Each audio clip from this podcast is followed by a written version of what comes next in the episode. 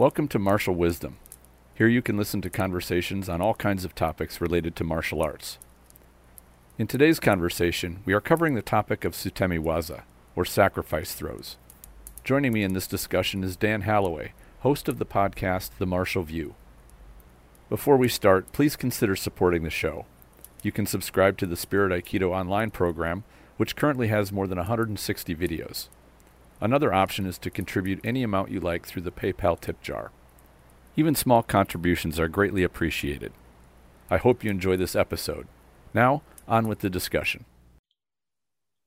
Well, I want to welcome Dan Holloway back to the show. We're going to have a great discussion today on Sutemi Waza or sacrifice throws. Uh, these are something, this comes from a listener question uh, a while back who asked me on my opinion on, on Sutemi Waza and using them. And so we wanted to have a conversation today between uh, the two of us on our thoughts on, on Sutemi Waza. And um, so welcome back, Dan. Thank you so much for having me. Yeah, this will be fun, I'm sure. Yeah, absolutely. Uh, and I guess to get started, the my first thought when he asked me this question was, I, I, I love training him. I love practicing them. I love throwing people with them. I love being thrown by them. It's just it's it's a blast. It's it's a great satisfying, isn't it? Yeah. Satisfying. that's a big big reason why I train martial arts is for the enjoyment part of it. Um, I think the danger comes in when you take it to a different environment, like in a sport environment where you're not really in fear for your life or in severe danger, um, they work really well. You know, and, and judo proves that that they are solid techniques. In fact, even kind of dangerous. If I remember right, uh, judo eliminated the drop Seoi-nage from competition because did, yeah. of the danger involved. So it, it's definitely they are techniques that will that can actually be you know harmful to your attacker. For sure. Um, yeah and of course in self-defense that's kind of a thing but they also present a danger in that if they don't work or your your opponent is able to successfully counter them you can yeah. be in a real world of trouble. So uh, let's let's get into it. Let's start with your your thoughts on on uh, sutemi waza. Yeah as you said i think it's an absolute blast to train and it's fun and you know that's that's one of the main reasons for people training martial arts. They want to have fun they want to enjoy themselves and they just want to enjoy the training and learning different aspects of the martial arts. So i think that's that's just a fantastic area to study and the sutemi waza or the sacrifice throws is just cool and like so satisfying when you pull one off and then so satisfying being on the end of one as well. It's just it's just a really cool area to study i think. But as, as you rightly said we get into a bit of a tricky area. As in fairness, with most things we do when we talk about self defense and, and the applicability of things, because it's a sacrifice throw. So, in the very name, you're sacrificing yourself to start off with. And that's a bit of a risky concept when it comes to self defense because competitions, maybe you can recover, you can get something back. Training, you can definitely do it. You can just reset and go, ah, I messed that one up. Self defense, you don't have that luxury. So what you need, and this this just goes regardless of what you're training in, in terms of martial arts, you need things that are low risk and high reward and that just goes for martial arts in general, especially if you look in terms of self defense. Low risk, high reward, things that are going to work well a high percentage of the time and not work a low percentage of the time. And, you know, sacrifice throws, they're a little bit on the cusp, maybe, because you just are, you know, as we said, it's, it's in the name. it's a sacrifice, and you're sacrificing your position to hopefully attain a better position and put your opponent in a worse position, but it's a risk. Sure one of the things as I was training these and, and with my partners that I could do this with, usually a little bit more advanced people that had better ukemi, what I found with them is that when your position was already compromised, i.e., like you were already being thrown, yeah. that's when you kick in and say, I'm, I'm taking you with me. And that's where the sacrifice throw, throw really would kick in, I think, in reality. For sure. But to give up a good, solid standing position to go to the ground to, to execute a sacrifice throw i think that's where the line is yeah. um, you know it can be a recovery from a horrible situation you're in the middle of being thrown or chucked or falling and you need to take somebody with you uh, yeah. rather than be on the ground and have them in a superior standing position so i think that there is an applicability aspect to a real world scenario yeah. i think the training in them and this is where you got to be careful of having so much fun that you, you say, hey, I'm standing, but I don't care. I'm going to go down and, and toss somebody anyway. Um, yeah. The environment we do that in on a mat is usually on a somewhat padded surface. We've got plenty of room around us. Uh, we, there's usually nobody else there. There's nothing yeah. dangerous on the ground for us to to encounter when we go down. And we also count on another aspect that we can be faster back to our feet than the person that we just threw.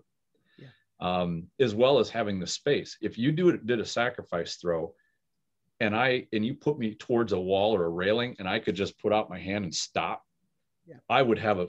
There's no way you'd finish the throw. You'd be on the ground, and I would probably be on top of you. Yeah. Especially if I just used gravity and just dropped straight down. And these are the things where I really like. Uh, I'll take my students sometimes into the lobby or the changing room or even a hall. We've got a little hallway in, at my cool. dojo or even into the, the restroom and say, now think about doing a throw in here.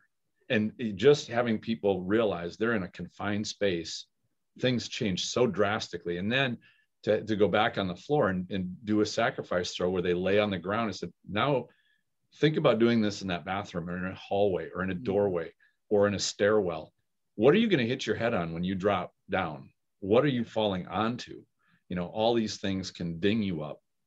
Um, so there's there's a lot of considerations i think for the yeah there's there's a lot to unpack there because as you said it's it's usually a higher level technique for mm-hmm. both the person performing the technique and the person receiving the technique. So usually your ukemi's got to be pretty bang on because it's such a move that you're not really expecting mm-hmm. a lot of the time. It comes out of nowhere.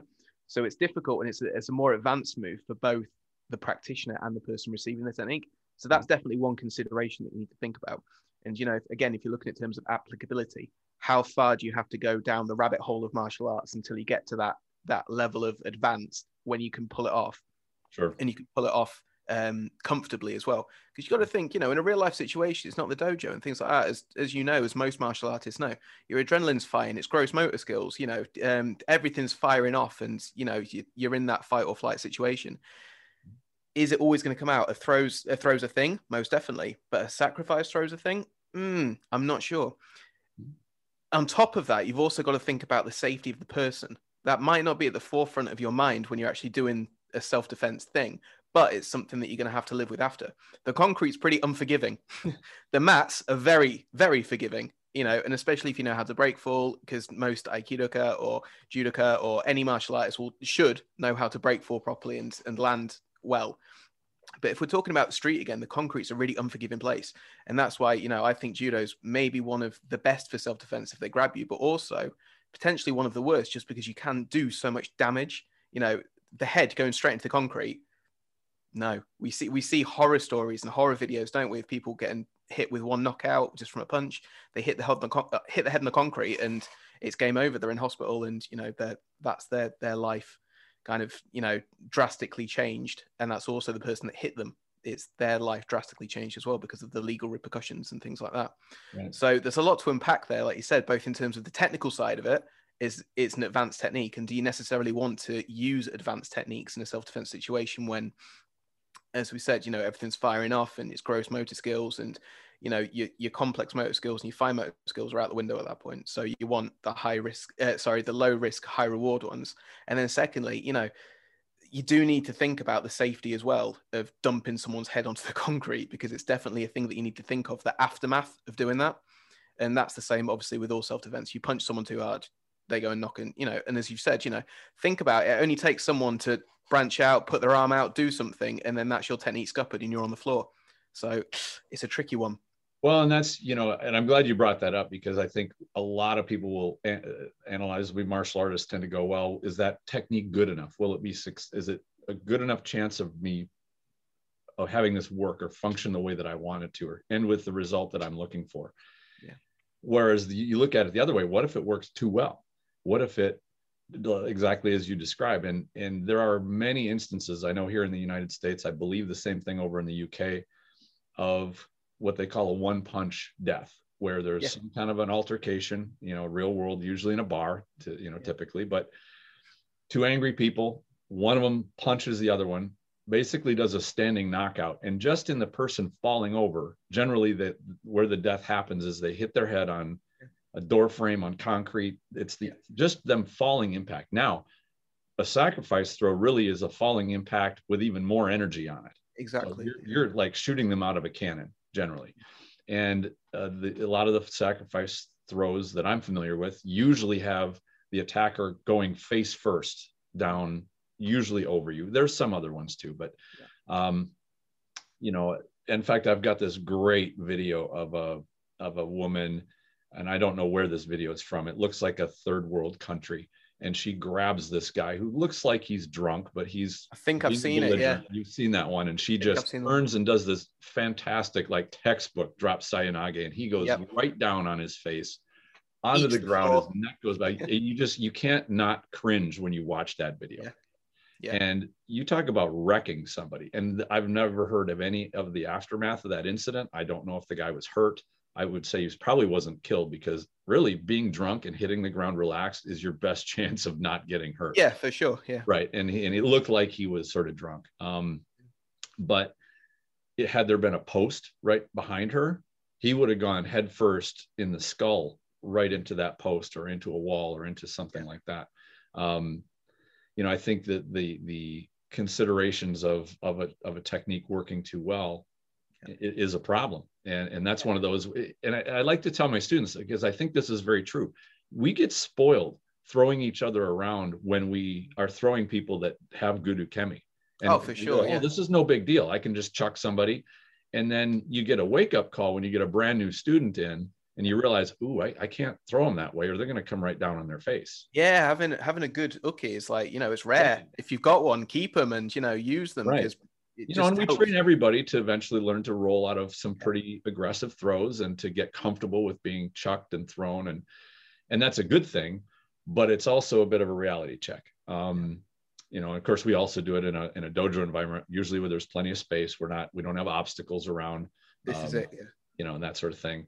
So well, this is the other thing. Most altercations will happen outside or mm. inside in bars and things like that, where there's other people. And you know, performing something like a sacrifice throw in a bar is never going to go well because right. you're going to knock into other people. You're going to knock into, as you've said before, you know, the guy or girl or whoever could post and just put something, you know, put a hand on a bar, put the hand on a wall, things like that.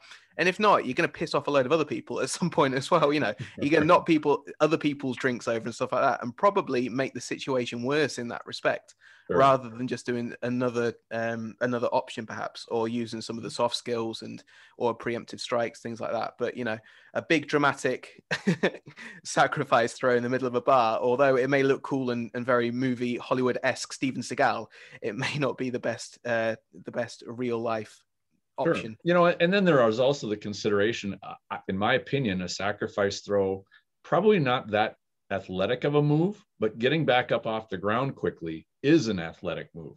Not only does it take good, uh, decent flexibility and strength, but it mm-hmm. also will take a certain pretty high level of energy. And the, even more important, in a real world situation, it takes time. Yeah. And that can be precious time when there are other people around. Um, those milliseconds count. Yeah exactly. Time is is precious. And and you know we, we, a lot of people in aikido they've got either some bad knees bad hips bad back maybe they're a bit overweight. All of these things are factors to consider. So if you're a you know young strapping 24 year old guy that's that's fit yeah popping up off the ground no big deal you know, of course, now you consider, well, is the, the floor slippery? Is the floor wet? Um, what shoes are you wearing? Do your shoes yeah, have grip exactly. on them? Are they slippery? And, and, and when you're coming up off the ground, the other thing to realize is you're extraordinarily vulnerable. If somebody wanted to come in and take their free shot, and unfortunately, where alcohol is consumed you can count that there's going to be some idiot or scumbag that won't mind saying hey this is my free shot. You know the fight's on. Let's let's throw something in there.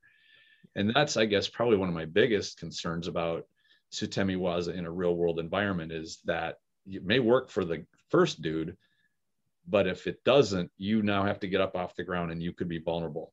And yeah and speaking it, from best, experience. now grant, granted getting up off the ground is something you you should be training and practicing. Yes but in your best, you're still vulnerable. At worst, you're going to be horrifically vulnerable and could easily get blasted as you come back to your feet or just walk, stand up into a choke or a headlock yeah. for somebody that's right there. So, um, for sure. And speaking yeah, from experience, it doesn't take a long time for a one-on-one fight to become a multiple fight. No, yeah, because and that's we've said, you know, you're not into people one view fights as being entertainment, and they, yeah. they're like, wow, there's look at how much footage you have of a street fight happening where people are whipping out phones like crazy. Yeah. They can get that camera going yeah. right now. in addition exactly. to oh there's a free shot let me just take one there you go yeah. yeah. like I said you add alcohol you add drugs and everyone wants to have that free shot or no not everyone that's that's a yeah, yeah. some people want to take that free shot and obviously you getting up off the floor especially if you've not got that awareness or if you've got nothing behind you. If you're in kind of no man's land and you've mm-hmm. got, you know, you're in the middle of the the bar floor or something like that, you've got no nothing to post up against, like a cage or you know things like that, right. or no bar to post up against or anything like that. There's nothing behind you. You haven't got that 360 awareness. So at that point, it's so so easy for someone that just fancies a bit of a pop to just come in swinging right around the back and just go pop as you're. So you might be focusing on the guy in front that you've just done your sutemi waza with, but then you know, as again speaking from unfortunate experience, that one on one can quickly turn into you know two three, and then sure. it, becomes like a match. One is one too many. exactly. Yeah. Yeah. It just takes the one guy eh, or the, one, yeah. the one jackass to to ruin this your is, day. This is the thing with self defense. You know, no matter what you teach or preach or or training, there's always someone tougher than you, and all you have to take in a self defense situation is one bad day or one bad split second or one bad millisecond of a wrong decision or the wrong timing add alcohol into the mix, add add people, add a dance floor, add you know sticky floor, wet floor, things like that. Other people, obstacles, like it's an absolute nightmare. You know, you think it's difficult sparring one on one with shin guards, boxing. You know, you got your gum shield and things like that. Take that into a bar environment, it's a completely different scenario. And that one split second can, you know, again, speaking from experience, can cost you, you know, right. and you get punched and you go, oh shit. And then you've got to try and recover for it. Or you wake up and go, oh, or hopefully you wake up you know as we've as we just said you know it, it can it can turn really dark really quickly. Yep it can. Um, you know and i and i find that that sutemi has got some really great potential to add into training to make it more alive. Yeah. and and and when i say that i mean you know you get used to nage as being nage you're throwing uke down and you're usually throwing an uke that's used to being thrown. He's not frightened of the ground or she. Um, because they have good ukemi, they know to let go, or they, you know, are basically trained to let go. But what I found when you have people that don't know good ukemi, they will hold on for dear life. Oh, yeah. either, yes. For one of two reasons. One is they're terrified of the ground and holding on to you, they think, I won't have to fall if I hold on. Yeah. Or the second is, if I'm going, you're going. You go down with so me. Basically, yeah. just the pure instinct can be if you're getting thrown, and if we, we count ourselves as, as being able to successfully take somebody's posture and throw them yeah. that our victim or the person that's attacked us that we are throwing could just hold on for dear life and try to try to sutemi us it may not be a, a textbook uh, version of a sutemi but it will be a panic sutemi yeah. um, and so therefore i encourage when when students are starting to get um, fairly comfortable with the pattern of learning a technique for a throw is to tell Uke, all right, throw in a Sutemi once in a while. Mm-hmm. Be that panicked person that you're terrified of going to the ground. And because it will test Nage's technique, it'll test their posture, and it will make Nage more adaptable. You don't get stuck into your agenda of, I know the technique that's going to happen, I know how it's going to come out, and you sort of just cruise because yes. the surprise will take you when that person doesn't let go the way you always train it. And it's you're now you're going you were the one you're nage and now you're going for a ride. And and and so i think that that's it's a great thing to have that little bit of unpredictability come in start coming into play. And then of course you expand on it as people get more experienced and and it does make it fun. Um yeah for sure. Yeah it's an awesome area to train. But i think as you just said you know people's natural instinct sometimes is to grab on. And mm-hmm. this is what happens you know you you see you see it in street fights and you see it in competition fights, especially if you look at the early UFCs. What happened? They struck. Yep. They got to a certain distance, then they grab hold. Boxers do it the same thing. They clinch up. They grab hold. You know, whether it's to get a quick breath or something like that, or they just you know they tie up and they clinch in. Clinch mm. is definitely a thing, and I don't think it's studied quite enough. And that thing where you know you're trying to throw someone and you just can't get them off and it's like yeah. you know and as as people who, who, practice more of the traditional arts like aikido jiu-jitsu things like that where maybe it's more compliant and it's not as competition based we don't get as used to that that grip on stage where someone is just gripping on for for dear life whether they're gripping onto your gi whether they're grabbing around your head because half the time as you know a sacrifice throw you're going to end up on the ground as well Mm-hmm. And at that point, it doesn't take much for them to roll you over, and then suddenly they're on the top, and that's just a bad position to be in again. That's even before you've thought about, you know, oh shit, I need to get up off the floor. It's like, well, now it's just a 10 times harder because they've rolled me, and now I'm on my back, and right. they're on top of me, and it's a really bad position to be in. And I think it's a, a widely known, even not necessarily just among martial artists, but among people who are martial arts fans, that if you take someone off their feet, chances are you're going to have a better yeah. a, a, better advantage with them because most martial arts train on their feet, yeah. and many of them overlook training on the ground. And I, I want to throw one more point in there about the grip and that is back into ancient times, thousands of years ago, the grip and the hand strength is one of the main uh, conditioning aspects that warriors found important. And I think for that very reason, you get a hold of somebody and and they can't release your grip. Now you have an advantage position, yeah. um, and and it, creates a mental advantage for you and a mental disadvantage for them sure. As well as just the power of being able to maneuver their body. And I, I mean, yeah. granted, Aikido tends to try to do that very gracefully and elegantly, but it comes from a, a rather brutal and brutal, yeah, yeah.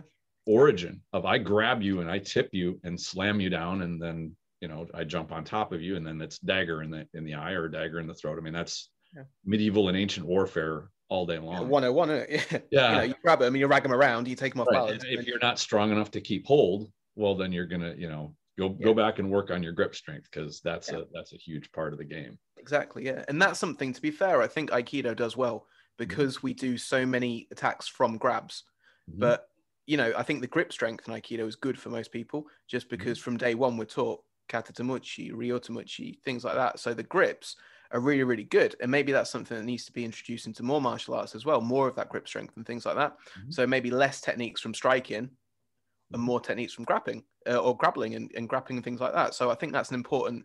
It's a, it's a good thing. I think in terms of conditioning, and we spoke about this yesterday on the forum. But you know, we're saying about athletes being conditioned and things like that.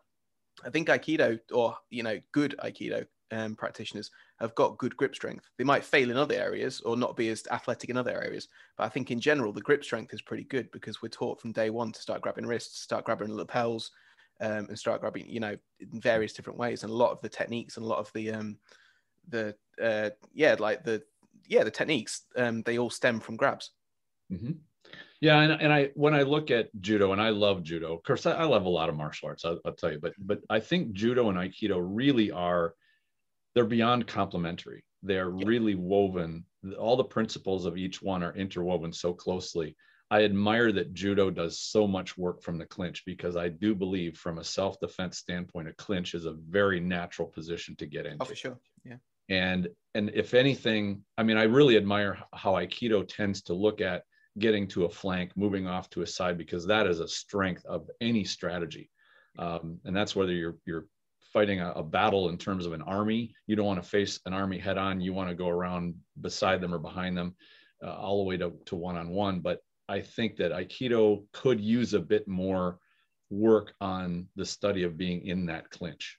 Yes. You know, and and the, the concept, and I know we're going to get into this in our next show about well, I just you never get into a clinch. You never allow yourself to be in that clinch. Is just not a significant, just not an acceptable answer. You just mm-hmm. might be caught there. And so knowing yeah. what to do and being comfortable from there, more like a judoka is, because I mean that's where they they do everything from that from that standpoint. And so, of course, what you practice at, you get better. They they do that stuff really well. And if you uh, say you've never been in a clinch, you've never had a fight. Right. I'm going to say that now because exactly. if you say that you're never going to end up in a clinch in a fight, you've got no real world experience of having a fight or an altercation. You've exactly. got only dojo training and like, oh, I'd, I'd stop the clinch before it happens. Mm-hmm. No, I'm sorry, you just don't have. It, yeah, and it don't it, have any. Experience. Fortunately, it shows a very low level of understanding. Yeah. yeah and that's something we need to address as as martial artists as aikidoka. You know uh, we really need to understand the realm of violence. Not to say that we indulge in in applying uh, or getting into fights or or revel in violence but we have to understand it inside and out up and down and be able to handle it well. Yeah, you got to dance with the devil occasionally. Yeah, and that doesn't mean going out looking. That I added uh, clinch defenses to my my yellow belt test because it's so prominent that somebody could walk up to you and you you say, "Hey, get away from me," and they put their hands on you. There it is. There's a clinch. Mm-hmm. You know, and and to say to the idea of using the excuse of, "Well, I'd never let it get to that point." Like how? How would you, other than staying home, how would you ever avert the person that could just walk up to you? What are you going to stop them as somebody walks up to you and turn into like a ninja guy or no you, you know may how, not. how does, you know how does that work realistically? You know, go through a grocery store and say i'm not going to you know because we're getting into that whole six foot you know social distancing thing and yeah yeah. nobody's able to do that either you know Yeah. so um yeah. And it's been shown as well you know again look at youtube videos. It's you know style versus style and things. What Mm. happens? A strike and then someone with very little maybe six months to a year of wrestling shoots in down to the floor done. Yeah. and it's like okay Mhm. how do you stop it? You can't. They're just so athletic they're so quick and they take you off guard and it's like oh shit.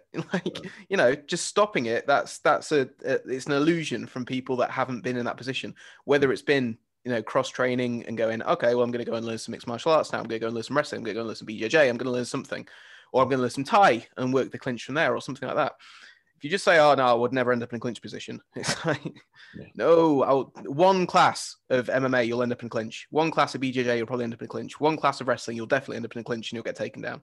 like against someone that has not done years and years, not an elite level athlete. You know, Yeah. against a white belt, six months, a year, you will definitely end up clinched and you will definitely get taken to the ground. absolutely so i think we could easily branch into you know tr- justifying grabs and training from here or you know some of the other things but I, I think that hopefully we've covered the the different considerations about sutemi and i, I do want to wrap up kind of where we started and say I, I do love training they're so much fun to do Yeah, um, great to be thrown by.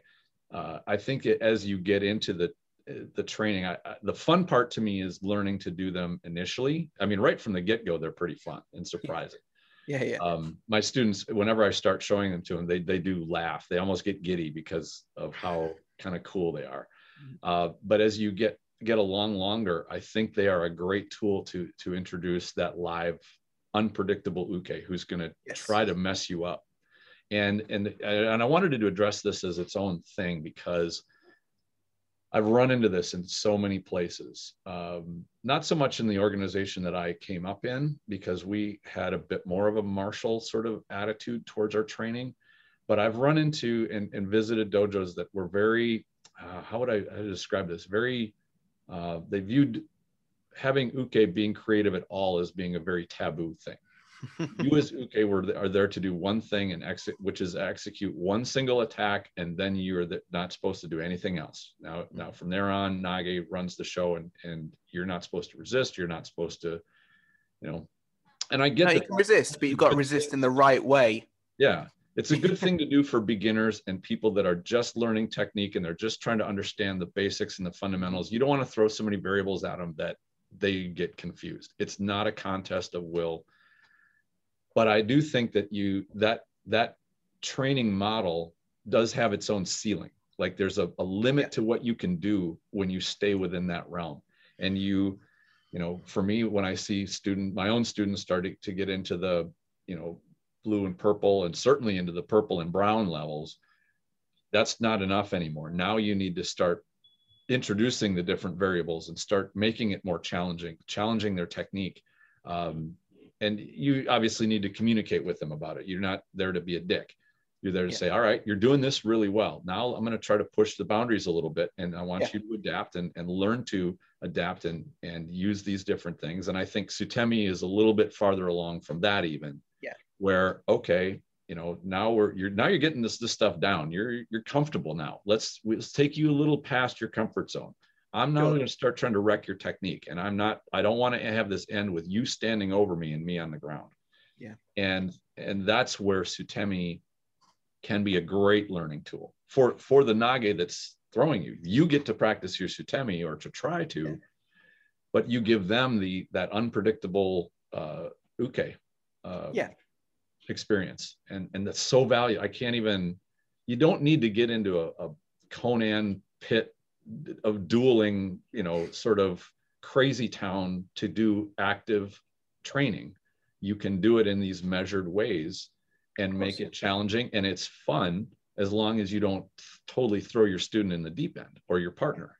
No, it needs to be um, built up the same as anything. right and and the more they get used to it the more it's just you know happenstance. In fact i'll I'll share this one story and it's related to this because this really was a sutemi uh, ex, uh, experience. And this was quite a while back. I was actually training with um, a wrestling mentor of mine and he we were working on you know jumping over hopping over and dropping down into a um, into a uh, collar tie.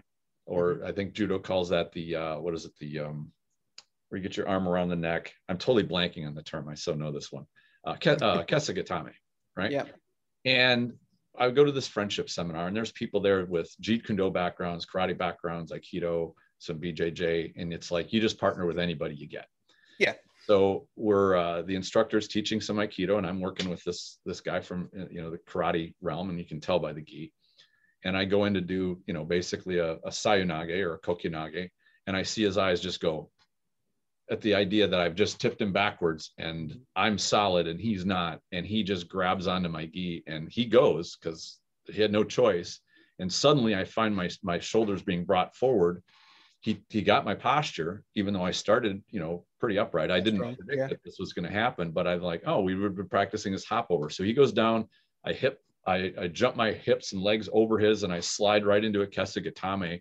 And by the time he hits the ground, is about the t- just a second after is when his brain starts realizing, oh, I'm not falling anymore. And by yeah. that time, I had snaked around into Kesa and I had total control of him. But I never for one second really was surprised just for one moment. It's like, oh, I'm, I'm tipped. I'm going forward, hop over, get into control position, and it was done. Yeah. Um, and it didn't take that long to train that motion. I think we'd only been working on that like maybe two weeks or 2 mm-hmm. couple of classes. Yeah. But the idea of getting out of that surprise of, oh my gosh, what's going on? What do I do about this? That's it. Yeah. You know, and Sutemi is a great tool for that yeah, it's the adaptability as always, isn't it? You need to be able, if you're if you're going to be a good martial artist, you need to be adaptable. Mm-hmm. And it's just as simple as that. You need to adapt to different things. And you know, doing the Kihon waza and things like that is is cool and it's a good way to build principles. Yeah. But as always, it's some of the the techniques are good, but it's the setup that's sometimes the problem, and the way that it's seen is some of the problem. The way it's practiced is some of the problem. But it's often not taught, especially in traditional martial arts, that adaptability because it's like, oh, you must stick to the tradition, you must stick to the kihon waza, you must stick to. You can kind of go off in and do your jiyu waza or your randori, but that's a specific thing. Mm-hmm. But for now, we're going to teach the kihon waza, and you know, there's not much fluctuation between that, and that adaptability, from my experience, hasn't been taught that much. Mm-hmm. And you know, it's as, as you said, it's it's that resisting part, but sometimes you've got to resist in the right way. And like, oh, you, are resisting wrong. It's like, well, yeah. I'm resisting the way that I would resist. You know, you've right. told me to resist. I'm resisting. You mm-hmm. can't say resist in a certain way because then that's not resisting. That's complying.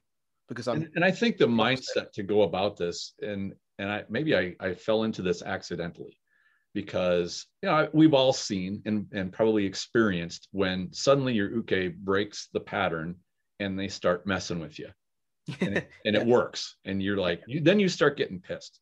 You know, what are you doing? You know how dare you? What i what i came into was oh now i get to have some fun. Now i get to now i get to play. Yeah. And if you take it out take like with anything in the world anything in our lives your experience is going to be based on your attitude that, of how you look at that thing. Yeah for sure. And if if it's martial arts you enjoy you will love the opportunity to to go beyond just oh we're going to work on this one particular technique now I'm, i love being adaptable like yeah. let's test let's play around with it yeah. but you never take in that competitive mindset and this is where i do attach to uh osensei's criticism of competition in that you never view of like viewing your the person you're dealing with out of a position of anger and as mm-hmm. a mm. competitor i'll tell you if you go into a, a competition angry, or at least this was my experience, it will distort your uh, you your strategy. It will it will make you less efficient. It will make you make mistakes. It will make you impatient. Uh, all the things that smart, uh, being a smart fighter or a smart martial artist, anger and frustration and all those negative things will start to tear down yeah. your ability to make good decisions and sure. that could be in the heat of the moment or it could be in in the setup into what could become yeah. a bad situation and so you know then this this affects us right down to the mat and so you know while i, do, I don't like having my students turn a class into a complete free for all i also tell them like you have to realize that when somebody decides to start messing with you it's time to turn the switch on and finish it yeah you can view it like you're playing which you should you know Yeah. enjoy like savor it. This is your this is your your chance to play. So you're not Yeah, going to be or or anything like that. But it's it, to me that's a good time. That's For sure. and maybe that sounds weird. I hope it comes out the way that i'm hoping or the way that i'm intending. Um, but have the time for play. And i and i really like how joe thambu talked about this in our conversation. He said you know it's good to end class in with play. Let let the students play. Have them because you learn from that playing around like puppies or kittens that are wrestling around and doing their play fighting they're learning they're learning about combat Yeah. but they're they're not killing each other either No. so you know but sutemi fits right in there i think it's it is Yeah. almost an integral part of learning to be adaptable for what somebody could really do when they panic when you throw them and as Aiki- aikidoists we're going to be throwing people that's sort of what we do so it's what you guys do, definitely. yeah, Yeah. be, be ready for what happens when somebody does panic because i think they will and and we, we and if you think about taking new people we have to untrain them Yeah. for panicking when we throw them and that takes a while you know Yeah, exactly. Yeah, you need to get that confidence to to Yeah. you know have the safety to to fall properly. And yeah, as you said, that does take a while and it takes you know to build up that confidence to be able to do it and then properly throw is you know it's a skill in itself before you Mhm. even get to the techniques. Right. Exactly. And then as well as the ability to, like we said earlier, to take, uh-oh, I'm being thrown or I'm tripped or I'm falling, and I'm going to take somebody and turn this around into them taking a flight. Yeah. Um, and you can have the confidence there of saying, I know how to take ukemi. You may not. This Yeah, is not going to come up bad. under pressure again. This is going to come up bad for you. Um, you know, I don't think if I was in the position regardless of the environment, if I was somehow being thrown or my balance was being compromised and I was going to the ground, I don't think I would say, no, I'm not going to execute a Sutemi here Mhm. because that would be even worse. I, I think I would Yeah. lean more towards, whoops, you you ran into a wall and now you're going to be in the hospital versus now you're standing over me and I just hit Yeah, the yeah. ground. Like, Yeah, it's all circumstantial again, as, as yeah, everything is. exactly. And it's tough to have a hard and fast formula because Yeah, we can't, again. circumstances are so different, you Yeah, know. you can't. But again, Um, it goes back to that adaptability, doesn't it? That you have to learn through Right. something. You know, through no matter what martial art you practice, you have to be adaptable to the situation, and whether that's in sparring, whether that's in randori, whether that's in wrestling, or just you know, or whether as you just said, it's just in that in that that that free play. You know, Right. where you can just kind of go, okay, well, we're going to step slightly away from the, the rigid Kihon Waza now, and we're just going to have a little bit of fun and just see where it goes, you know. And at the mm. end of it, you shake hands, and you know, and it's all good. But that's your kind of your testing time, maybe to kind of go, okay, well, let's just see what happens. You know, the same as if you put a pair of gloves on, put your gum shield in, and go, all right, well, let's just go. You know, a couple of minute rounds, and let's just see what happens. We've worked this this drill today. We've done jab, cross, and a hook. Mm. Today, let's just see what we can do when we actually put it into a spa. We'll take the pads off and put the gloves on. I would equate that to, you know, if you're learning guitar or piano or drums or something and you you practice just this song and that song and the other song and then you say, "Hey, how about we how about just let's jam. Let's Yeah, exactly. Yeah, you learn the scales and Yeah. then you improv. Yeah. And then you start soloing over the top or doing whatever. And then you get someone else to come in and have some chords in the background and you just build it up, build it up, build it up until suddenly you've got a song or you've got a band or you've got a performance. Yeah. Yeah. But or it you all just enjoyed those- playing an improvised song and it was a it was fun, you know. Yeah, Uh, exactly. I think that's that's a, a, a great way to look at it as opposed to I'm going to start messing with Nage's technique and try to be, you know, uh, surprise them with it or or wind up getting into that competitive mindset. yeah. Um, Well, this is, this is the, again, the good thing about Aikido where it is that relationship mhm, where you help each other. right. And, but I think sometimes the helping each other hinders each other as well because you're too helpful. So Well, it's like, well, I think the nature of how am I going to help you? If we're working together and I can see you're coasting, that you, you you're so Yeah. well versed in your footwork and your movements that you're just Yeah. you're kind of mentally checking out. yeah, you're I will through the help motions. you by by getting you out of that zone and and kind of making you pay attention. And and this is something I guess you might call it the martial version of tough love. Uh. The fact that you know I'm not just going to let you sit and enjoy your your victory after victory after victory because we don't learn much by succeeding. We really No. learn when we fail. Um, and and that's what you know we learn. Okay, what adjustment should I have made? And and that's of course you get more and more difficult as the more you train, uh, which is the point of the whole thing, and why Sure. you know you don't just train for six months and say I've learned all this and I'm done. I'm done. Yeah. you know that's any martial artist will laugh you out in the street if you if you yeah. showed that attitude. So, um, so no, I think we've covered a lot of this. Hopefully, this this answers a lot of the questions or you know the the inquiry that the my, my listener had, and I really appreciate the suggestion. So uh, definitely keep the suggestions coming. I, would love to hear more of them. In fact, just in this discussion, I, I'm writing down a couple of topics I think we can get into. Down the rabbit hole. Yeah, there's there's much to discuss, and I think a lot that people would be interested in hearing about. So uh, let's definitely do this again. But I'll let you wrap up with any any concluding thoughts. What uh, about anything you're doing, or anything you'd like to point people to, or whatever.